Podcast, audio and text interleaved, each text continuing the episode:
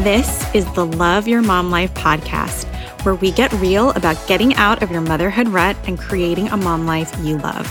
I'm your host, Nikki Oden, and I know a lot about what it's like to not love your mom life. Being a mom is hard, and being a mom with goals and dreams is even harder. Over the years, I've spent a whole lot of time on the hot mess express trying to harmonize motherhood with everything else I want out of life. But eventually, I figured it out. Sort of. You can create a mom life you absolutely love. So come on, let's do this thing together.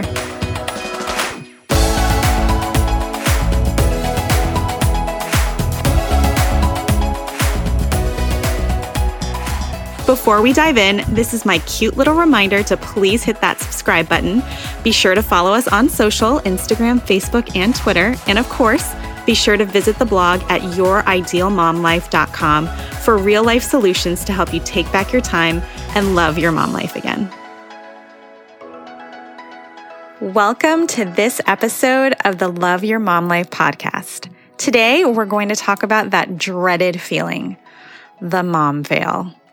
I believe I've identified the root of all mom fails, and we're going to talk about what that is and how to combat it. To illustrate this point, I'm first going to share a couple of my mom fails that stick out in my mind. I have two kids, one boy and one girl, and each of these mom fails relates to one of my children. The first was regarding my son, and it happened a few years ago. It was during the morning rush. And it wasn't the worst morning I'd ever had trying to get them dressed, fed, and out the door on time while simultaneously trying to do the same for myself. But it was one in which I had built in zero margin for error. And with my husband traveling, in hindsight, I was totally playing with fire. Everything was going just fine until it was actually time to leave, of course. The minute that we have to be backing out of our driveway is not flexible. The bus pulls up to the stop to collect all of the neighborhood elementary school kids, including my daughter, at precisely seven thirty-one a.m. So at seven twenty-eight a.m., I'm frantically trying to beat my damp, puffy hair into submission with a flat iron and yelling in the general vicinity of the first floor, "Socks and shoes on!"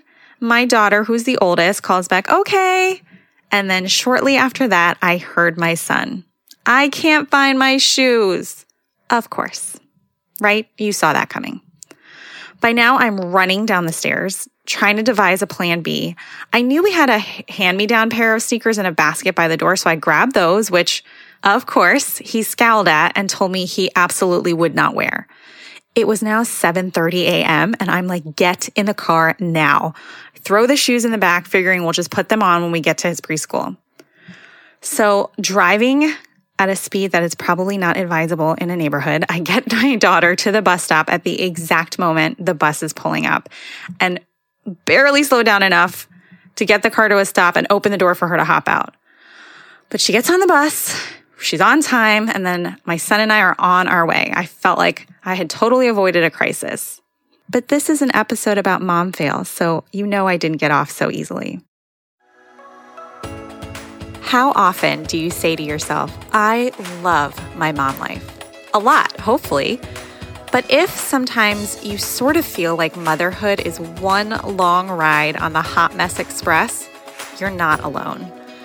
As a mom, you have the best intentions of getting your to-do list, your goals, and, you know, your life in order, and sometimes you kind of do.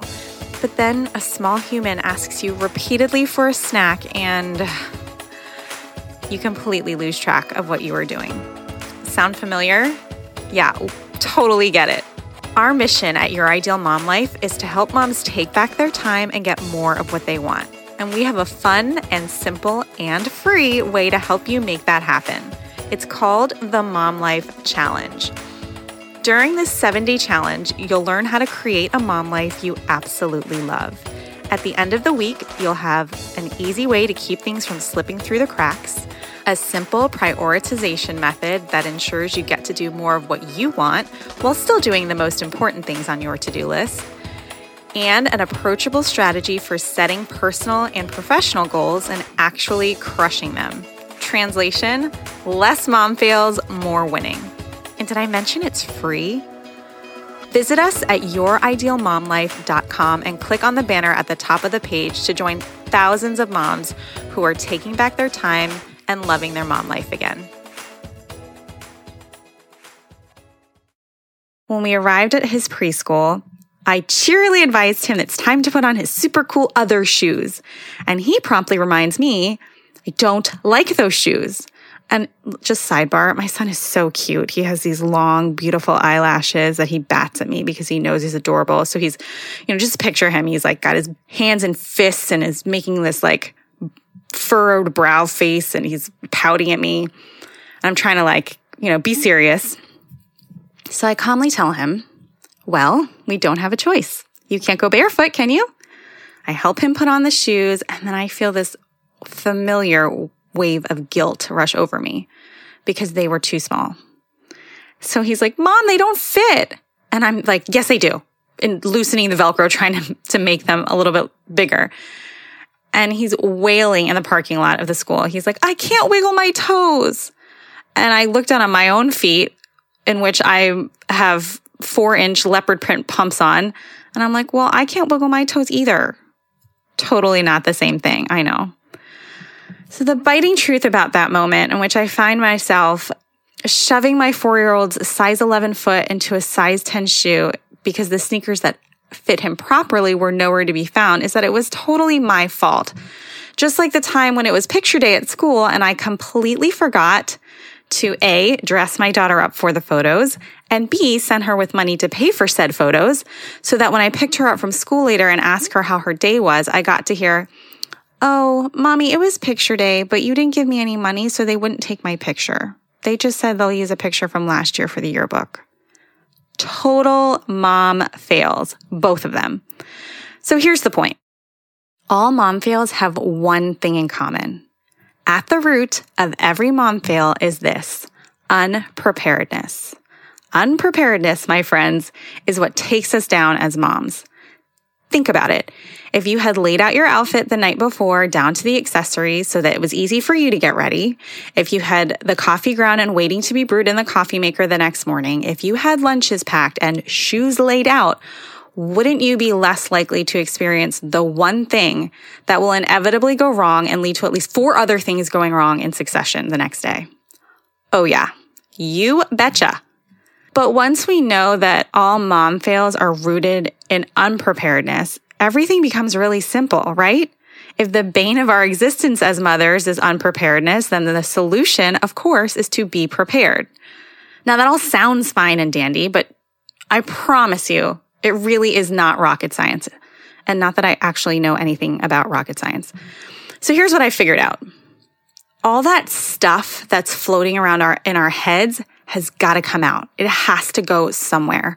What I've learned really works is to intentionally sit down with myself once a week, usually on Sunday evenings, but it doesn't have to be that day, whatever day works for you, and do a complete mental dump.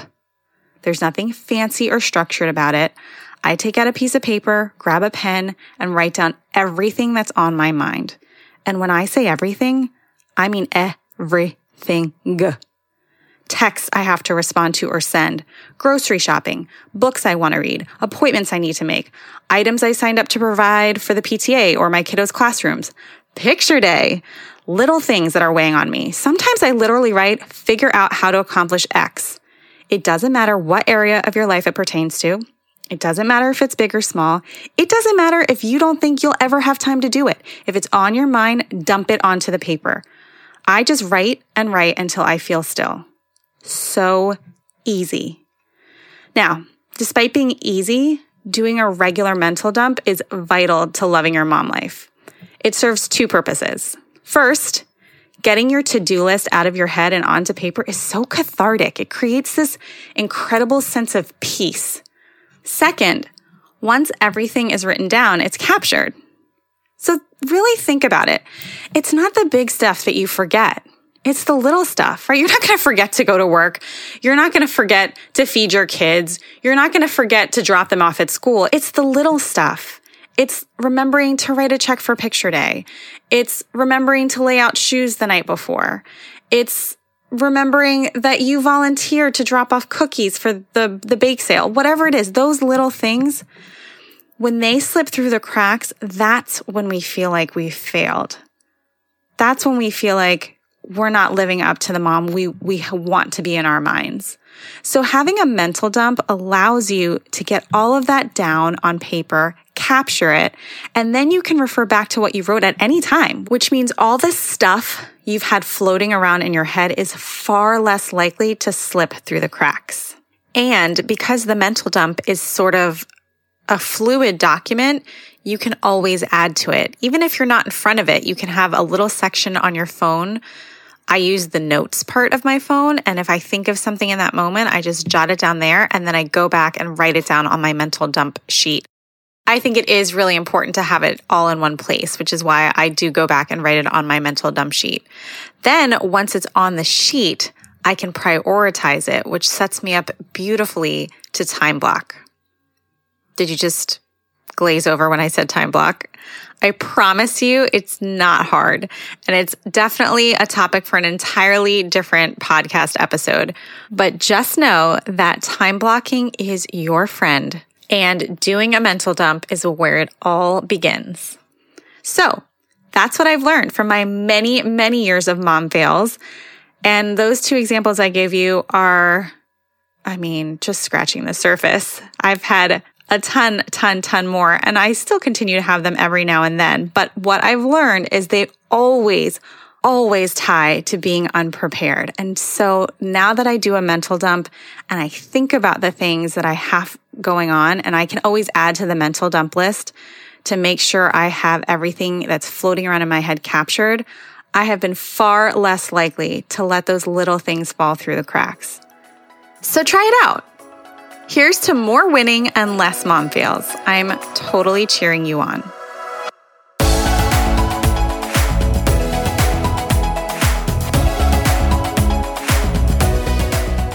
Thank you so much for listening to this episode. I really hope you took something of value from it. If you liked this episode, please share it with someone you love, and it would mean the world if you would leave a rating or a review. Don't forget to follow us on social media at Your Ideal Mom Life on Facebook, Instagram, and Twitter.